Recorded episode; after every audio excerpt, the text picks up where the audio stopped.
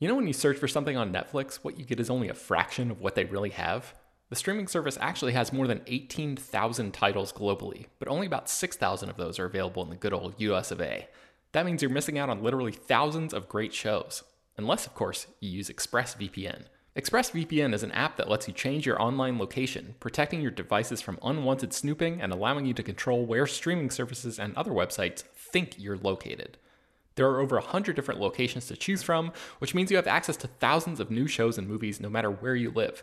This doesn't just work with Netflix, it works with Disney Plus, Hulu, Max, a UK streamer called BBC iPlayer, and more. I was on a work trip in the UK during the final season of Game of Thrones, and I tried logging into my HBO account to watch a new episode, but the technology wouldn't let me because of geo blocking. And I wish I had this app at that moment, because I now realize how incredibly easy it is to work around that problem. Here's a more recent example. It's Always Sunny in Philadelphia is not streaming on Netflix in the US, but I just fired up the episode where Dennis tries to have a peaceful mental health day, and technology keeps interrupting his plans. All I had to do was open ExpressVPN, connect to a UK server, refresh Netflix, and the show just popped up. It's super easy. I've also heard good things about that show called Billions, but I've never been a Showtime subscriber, so I've never seen it. But it's actually available right now on Netflix in South Korea, and with ExpressVPN, it took five seconds to switch over and start checking it out. With ExpressVPN, you get high quality streaming from devices like your phone, laptop, tablet, and TV, and crucially, it protects your privacy and security to keep your information safe from hackers. Stop missing out on great TV and get thousands of new shows with ExpressVPN. We got them to give you all three extra months free when you use our special link, expressvpn.com slash slash film. That's E-X-P-R-E-S-S vpn.com slash slash film to get three extra months completely free. This is the story of the one. As a maintenance engineer, he hears things differently. To the untrained ear, everything on his shop floor might sound fine, but he can hear gears grinding or a belt slipping. So he steps in to fix the problem at hand before it gets out of hand. And he knows Grainger's got the right product he needs to get the job done, which is music to his ears. Call, clickgrainger.com, or just stop by. Grainger, for the ones who get it done. Hello, everyone, and welcome to Slash Film Daily for Monday, June 13th, 2022. On today's episode, we're going to discuss the latest film and TV news. This is Slash Film editorial director Peter Sciretta. Joining me on today's podcast is Slash Film news writer Ryan Scott. Happy Monday, everyone. How's it going? It's good. Um, so this weekend, Jurassic World Dominion came out at the box office. This is both you and me had predicted that this movie was going to top the summer. There's I'm not so sure about that anymore. But h- how did it do this weekend? Um, critically or commercially, Peter? uh, well, okay, critically. Let's, let's start off critically because I think this will come into play later. We may as well set it up. It's absolutely going to come into play here. Yeah. Yeah. How did how did it do critically? It's a bit of a mixed bag. So, um, uh, critics critics were not having it. Um, uh, uh, it is currently the lowest rated um, uh, Jurassic movie of any kind on Rotten Tomatoes. Uh, it is currently uh, sitting at a measly 30% with almost 300 critic reviews counted. Uh, but, but, the audience score is at 79% and it got an A minus cinema score, which is great. Um, and that is far better than Jurassic World Fallen Kingdom in terms of the audience stuff. So general moviegoers seem to be liking this one more, whereas critics are more or less still in line with where they were at with Fallen Kingdom. Um, I, I, I will say this much: that my Twitter timeline, which is mostly film Twitter, seems to venomously hate this movie with a passion. Like it seems like people want this movie to you know catch fire and all the prints to be destroyed. There's there's film reviews that have headlines colin trevorrow is the second worst thing second worst thing to happen to dinosaurs which is funny. That's pretty brutal. That's yeah. I, I, would look i really didn't like the movie but i wouldn't go that far. Uh, that said I, when i saw it in the theater I, it, it played well and I, I don't know. I I get it. It's stupid. It's stupid. The plot is ridiculous. The screenplay is is dumb. The characters are doing things. What are they doing? How did the like this trilogy uh, end up being about these like Jurassic sized insects? I I don't know what's going on, but I had fun, right? so, um I'm I'm happy you had fun, Peter. Uh, this was this was my this was my single most anticipated movie of the year, and um, I I don't I didn't I certainly didn't hate it as much as a lot of people did, but given my expectations for it, um, it the more I've thought about it, the less the less I've been happy because I really didn't like Fallen Kingdom. Like I and I and I, that was coming from a place I love the first Jurassic World. Let me be very clear. I think it's important to understand because a lot of people that hate this movie didn't like it this trilogy from the start. I loved Jurassic World. Like I was like, let's go. I was all in. And then Fallen Kingdom really bummed me out. But my biggest thing was that I thought like, okay, if you're gonna go that far out of your way in Fallen Kingdom to blow up Isla Nublar and like get the dinosaurs on the mainland, you must have a good reason for it. Oh, it's, my... it's going to be World War Dino, right? right. It, it's or, not like they're going to create another island with dinosaurs, right? And so I don't want to get too much into spoilers here for people that haven't seen it, but but it it what really blew my mind is just how little it kind of justified the the the crazy thing they did to get here, and you know I don't know, but anyway, so so to say let's let's call it safely mixed right let's say the response is mixed although your average joe middle america moviegoer who is not really on twitter probably probably likes it um so that's kind of where we're at okay so uh, the first weekend has to tell us some sort of story because like you know this was the old generation of jurassic Park uh, the actors coming together with the new generation of Jurassic World actors, and it seemed like we were expecting this to do huge box office. Yeah, and it did. Uh, it made 143.3 million dollars. That is very huge number. Uh, it did extremely well overseas as well. Uh, currently sits at 389.1 million worldwide. It actually did pretty well in China because it secured a Chinese release date, uh, which is um you know, not something that every movie is getting right now. It's made $52 million in China in its opening weekend, which is great. Um, you know, so it's doing well. But, you know, the thing is, like, the full narrative of this movie is going to be what does it do next weekend, especially when Lightyear is coming out. It is immediately facing big competition. And then you have Thor Love and Thunder right around the corner. So, you but know. Th- did this do as well as you thought it was going to do on opening weekend? No, no, not at all. Uh, yeah. Because the original Jurassic World made 208 million, and that was a record at the time. Um, yeah. And then Fallen Kingdom, which, you know, was much less favorably reviewed, but also didn't have a 14 year gap between sequels, made 148. Now, I thought with the original cast coming back and the prospect of what this movie was at least marketing itself have was going to get you above Fallen Kingdom. So the fact that this did less than Fallen Kingdom was a bit, you know, uh, yeah, that that that to me was a bit surprising. But you know, that's still a gigantic number, and you know, it's probably going to sail to a billion worldwide. So, you know, I mean, what you know, you can't you can't by any measure call call it a failure. It's going to be, you know, Universal's popping champagne. My question is for the future, both in the immediate future and the and the long term future of the franchise. So, you know, we'll see. what do you think the long term future of this franchise is? I think from a corporate standpoint, you can't let this die. You're not allowed to. Your balance sheet says you can't. Um, and we also, when my conversation with Frank Marshall, Frank, the great Frank Marshall last year, he indicated strongly to us that they are not going to let this go. Like this is not going to be the last movie. It just might be the end of this trilogy. But you know, so my thing is, I you know, you can't go any bigger than this you know, there's no, this was about as big as you can get. So I don't really know where you go from here. Like in terms of justifying a story, do you go back in the timeline? Do you reboot? Do you, I don't know. I don't envy the people that have to make those decisions, but there's no way they let it, you know, die for 14 years or whatever. It's not, you know, they're going to have to do something with it. I just don't know what that is. I have a pitch for you, Ryan. I'm all I, am all for it, Peter. What do you got? okay, so the events of Jurassic Park one and two are the only things that have happened. Or actually, yeah, no, no, that's the only things that have happened. Okay, so that puts you in 1997, and then you have four years until Jurassic Park three happens. What do you got for me, Peter? Well, no, I'm I'm doing one of those soft reboots where it's like it's only considering those two as canon, and the rest is like okay. There's no way they're going to do that, but I'm listening. So they know that P- if Jurassic Park, as like they made a movie on it, they made a book on it. Like people are excited about the like Jurassic Park is a franchise, and people, even though this thing like, existed for like a brief moment in time, no one got to visit it. People have had this fascination about it. So the corporation that owns this uh, property that bought it from InGen, or maybe it is InGen, who knows?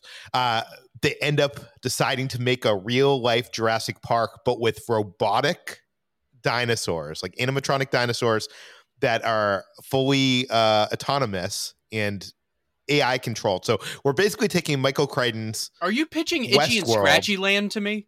Well, yes, but I'm, i I'm saying Jurassic, Jurassic Park meets Westworld, where you actually have Jurassic Park open, but it's animatronic uh, AI dinosaurs that go crazy and try to kill everybody. Remember, kids, we're parked in the itchy lot. okay, so you, you said Lightyear comes out next week. Lightyear comes out Friday. Lightyear, the Jurassic World week. doesn't even get Sorry. a week. It gets, you know, Lightyear comes out Friday. Uh, with this critical uh, response, but there's also like a, a somewhat positive audience response. Like, do you think it's going to have like how how much of a percentage drop do you think we'll see this week? 60 plus. Ouch. Yeah, That's well, because I think if you had a week without Lightyear, maybe, maybe you hold 50 ish. But I think because the other thing we haven't talked about is Top Gun Maverick held insanely well. So, like, top people are still going to see Top Gun Maverick. And then Lightyear is the first Pixar movie to hit theaters in a few years, you know, with like Toy Story branding attached to it. I don't know if it'll be enough to take number one, but it'll certainly draw a lot of that same family friendly crowd, I think. So like, you know, it's it's I, I don't think I, I think you'd be a miracle if this holds above sixty percent. Yeah, you know, I I would have thought that Jurassic World would have been counter programming to Top Gun Maverick, and it would have like really, really, really hurt its box office process, prospects over the weekend. But it still like added what another fifty million, fifty mil, which to me, and this is the thing that this was one of the most encouraging weekends we've had in a long time because like we talked about last week where you know top gun made i think it was like 90 million last week and then like doctor strange in the multiverse of madness only made like 9 million and that was your the number two movie. Well this week you had the hmm. number one movie made 143 million and your number two movie made 50 million. So what you're seeing is that things can coexist. There is enough audience appetite to go around as long as like the movies people want to see because any big blockbuster, Morbius topped the box office in its opening weekend. You can get a weekend, but what can you do beyond that? Can your movie hold? And th- what we're seeing here is that moviegoers will show up, and it doesn't matter if there's another movie out. If it's something they want to see, they'll go see it. You know, so so this was super encouraging to me. This is getting closer to normalcy where you start losing normalcies and the rest of the top 10 where everything combined made about $15 million but Everything Everywhere All at Once continued to make money. It is now A24's biggest movie of all time. You know, these are encouraging things to me in the overall narrative. This is good. The fact that The Bad Guys in its eighth weekend still made 2.2 million, even though it's been available on VOD forever. You know, like these, these are good things. You know, if I'm to, if I'm for, you know, if I'm forced to look at, you know, the new normal, like this is good. This is encouraging. This can be a normal summer. So, you know, that that to me is the big takeaway there. Okay. Uh, is there anything else you want to mention box office wise for this past weekend? I'm sorry, what's that? Is there anything else box office wise that you wanted to talk about for this past weekend? Uh, no, uh, no, you know, I think that's the main points is that, you know, and again, I mean, kudos to everything everywhere all at once. That's a huge accomplishment. Uh, you know, 83 million worldwide. I mean, good, good, right on for original cinema. That's a big deal. So, you know, that's the only other thing I'd mention is like, good, good on you there. In that film, that that film beat out what Hereditary, and I feel like I don't know. me, maybe it's it's I'm I'm in the now, but it feels like everything everywhere all at once has made a, a bigger cultural impact than Hereditary did. I think I think I think especially given the timing, right? Like because everything everywhere all at once seemed like the kind of movie that couldn't possibly make this kind of money in the current marketplace. Yeah. Whereas Hereditary at the time, and I think Hereditary did did a good deal at the time, but like Hereditary was very much marketed as like this is a shit your pants horror movie, and a lot of people talked about it. I think that like what Hereditary got was like your general audiences sort of being like it wasn't like a very straightforward horror movie. It was a little like esoteric and and strange. Whereas like this is very much a crowd pleaser.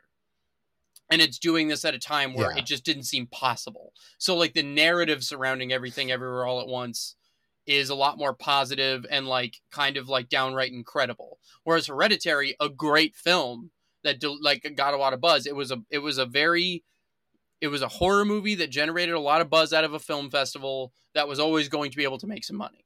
You know, so what this has done is a bit more extraordinary in my opinion. Um, okay. Uh, the other thing I wanted to talk about uh, today is Sony last week made an announcement. I wasn't expecting this. Spider Man No Way Home is going to be swinging back into theaters uh, with an extended cut. It's going to be called uh, the Spider Man No Way Home, the more fun stuff version. And um, it's going to there's not much in terms of information here. It's going to come out on Friday, September 2nd and uh, so that's not going to affect the summer box office. Uh, but it's going to be released in U.S. and Canada, and I've seen some places reporting that it's 15 minutes of added and extended scenes, but I don't know the source of that, so I'm not sure if 15 minutes is is correct or not. Um, but I don't think Marvel has done this before. I mean, I guess they have with Deadpool. It, it, Marvel, the Marvel but that Cinematic was Fox. Universe. That wasn't Marvel yeah. Studios. Yeah, but uh, is this something you expected to happen?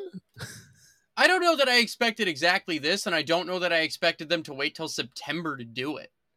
Um, but if we look at the calendar, you know, there isn't a lot coming out around that time.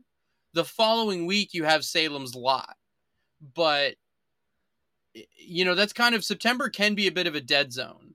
So if around that time, I will say this I was gonna say this seems like a desperate move by Sony to just like get there. Like, don't don't they? They still haven't crossed the uh, what is it? Two billion? Yeah, so it's at one point nine billion. Where, where right are they now. at at the box office? Yeah, they're at one point nine. So I think like, I think yeah, this is almost definitely an attempt to see if they can push it over that two billion dollar mark. But like, I don't know. I mean, you go out on a weekend where you're not getting in the way of anything else. You know, why not? They saw an open spot on the calendar you know, by that time you might have a little bit of an appetite for it. I don't. It's a harmless decision, and if and and if it gets people in theaters at a time where like there's like kind of a dead zone there, where like you can get people in seats, you know, that's a good thing to me. That's fine. There's I don't see anything wrong with that. Like it, it is. You're right. It is a little desperate, but like you know, it's transparent. It's very obvious what they're doing. But so what? You know, like you know, why not? You're Sony, capitalize on it.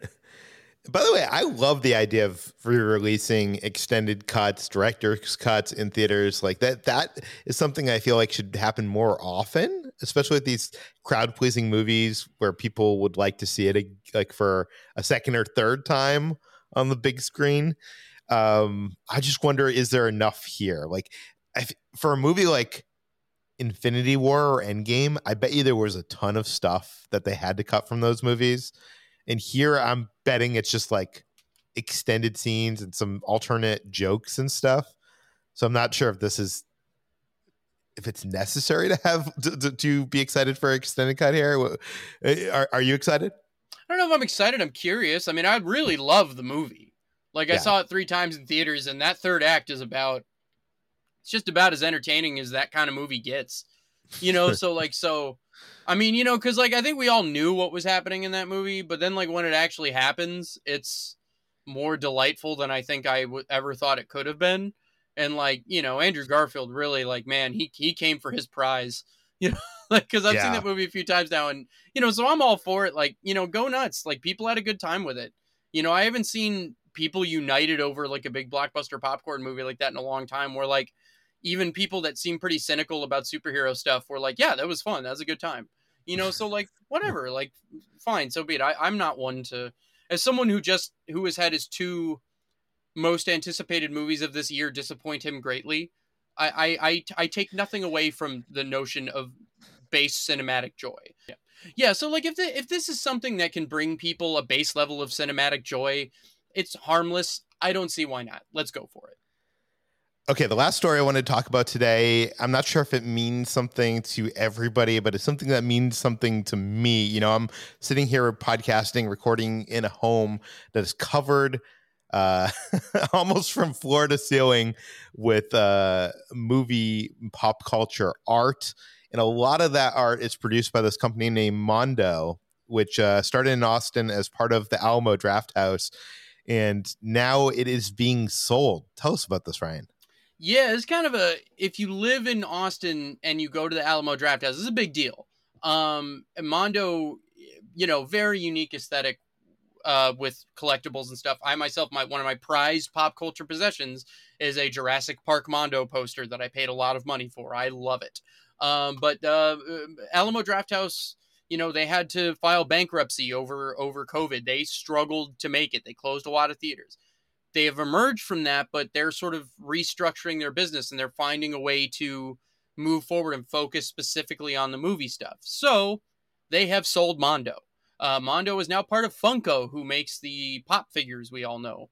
Uh, you know, another thing I'm staring at on my desk right now is a couple pop figures. But you know, it's kind of a it's kind of surprising for people that like this little boutique shop for collectibles here. Um, but but uh, you know, the the the the messaging has largely been that Mondo needs to grow, and it doesn't really have room to do that at Alamo right now. Whereas Funko is very well equipped to take that on, and and the the messaging largely seems to be they're going to let Mondo be its thing. They're just going to help support the company to try to help it grow. Uh, Tim League, the um, uh, co-founder of uh, uh, Alamo Drafthouse, uh, said over the past few months we searched exhaust- exhaustively to find a partner who saw what was unique and special about Mondo and was in a position to meaningfully meaningfully invest in Mondo, nurture the team, and further uh, its reach and vision. Funko is exactly that unicorn. The team that made Mondo amazing is staying together, making the transition to Funko, and will continue their same work with the same creative vision.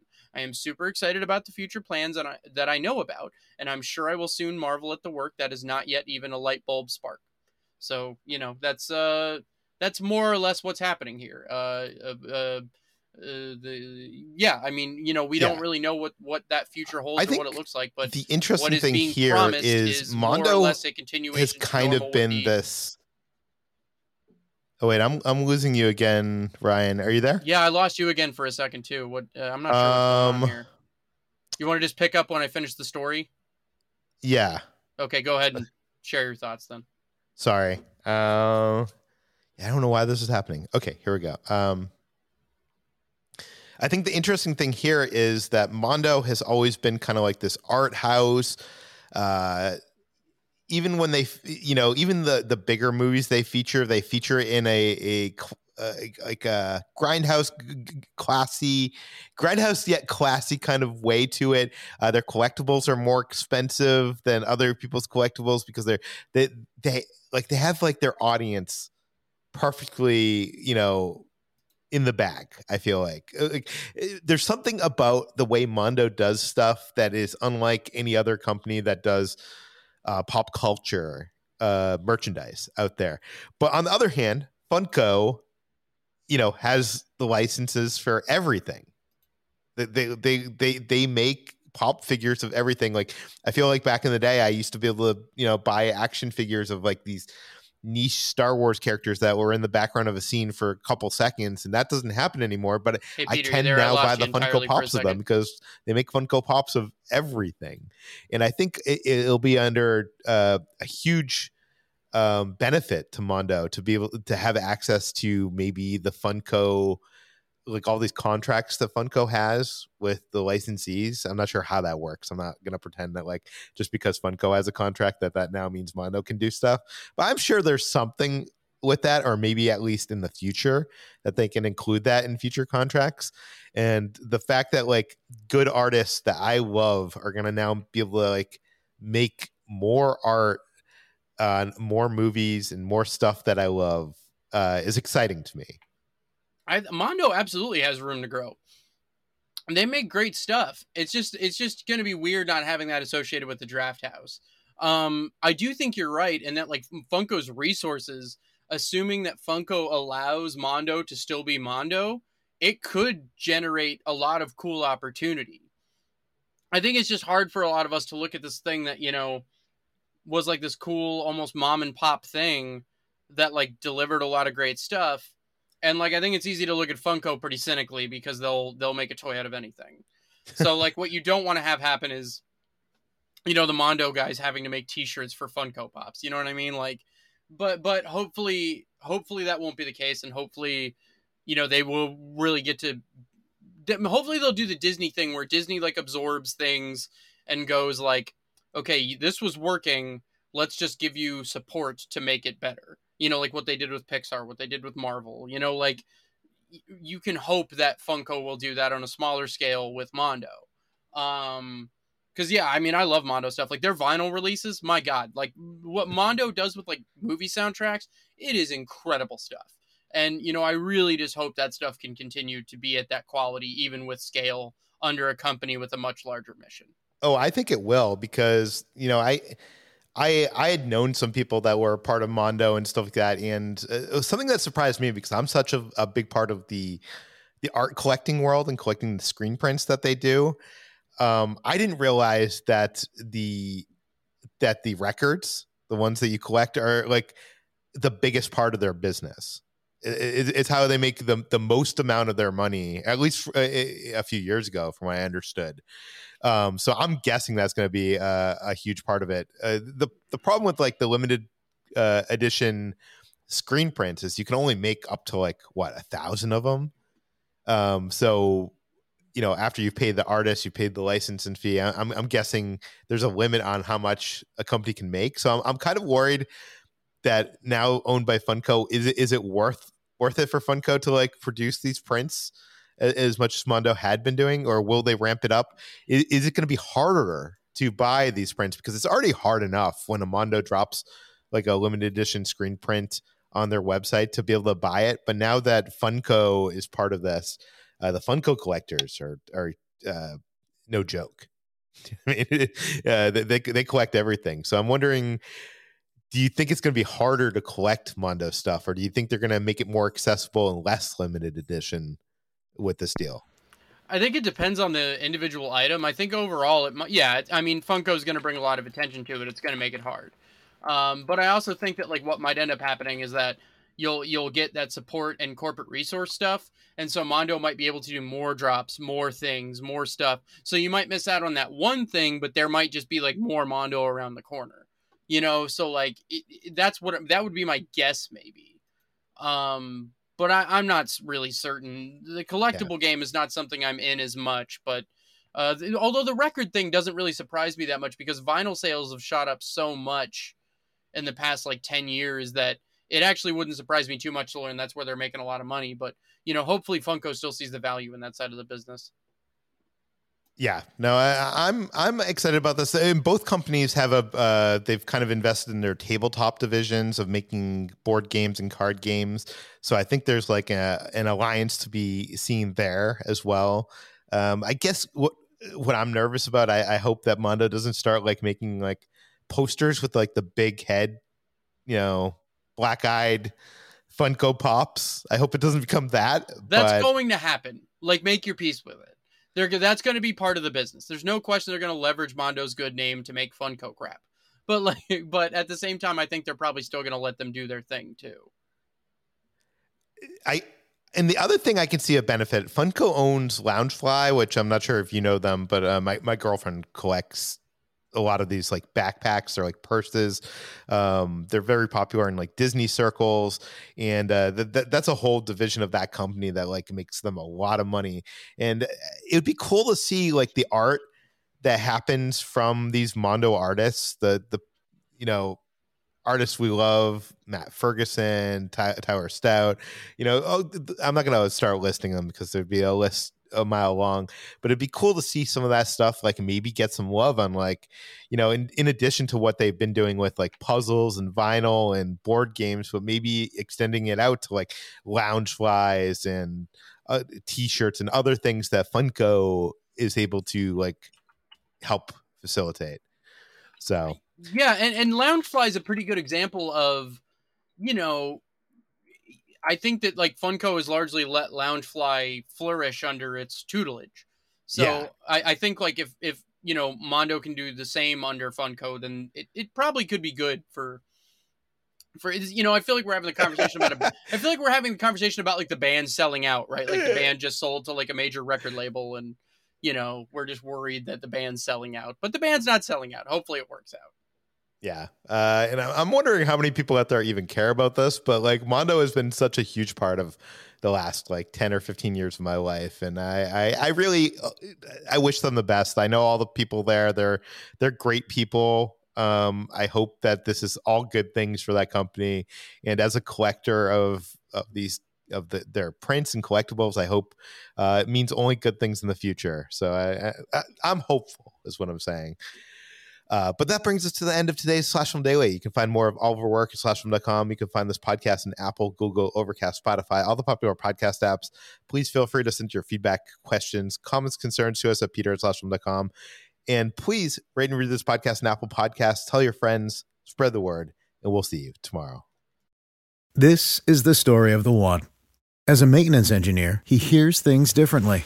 To the untrained ear, everything on his shop floor might sound fine but he can hear gears grinding or a belt slipping. So he steps in to fix the problem at hand before it gets out of hand. And he knows Grainger's got the right product he needs to get the job done, which is music to his ears.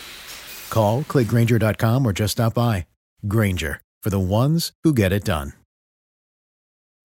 When you need mealtime inspiration, it's worth shopping Kroger, where you'll find over 30,000 mouthwatering choices that excite your inner foodie. And no matter what tasty choice you make, you'll enjoy our everyday low prices, plus extra ways to save, like digital coupons worth over $600 each week. You can also save up to $1 off per gallon at the pump with fuel points. More savings and more inspiring flavors make shopping Kroger worth it every time. Kroger, fresh for everyone. Fuel restrictions apply.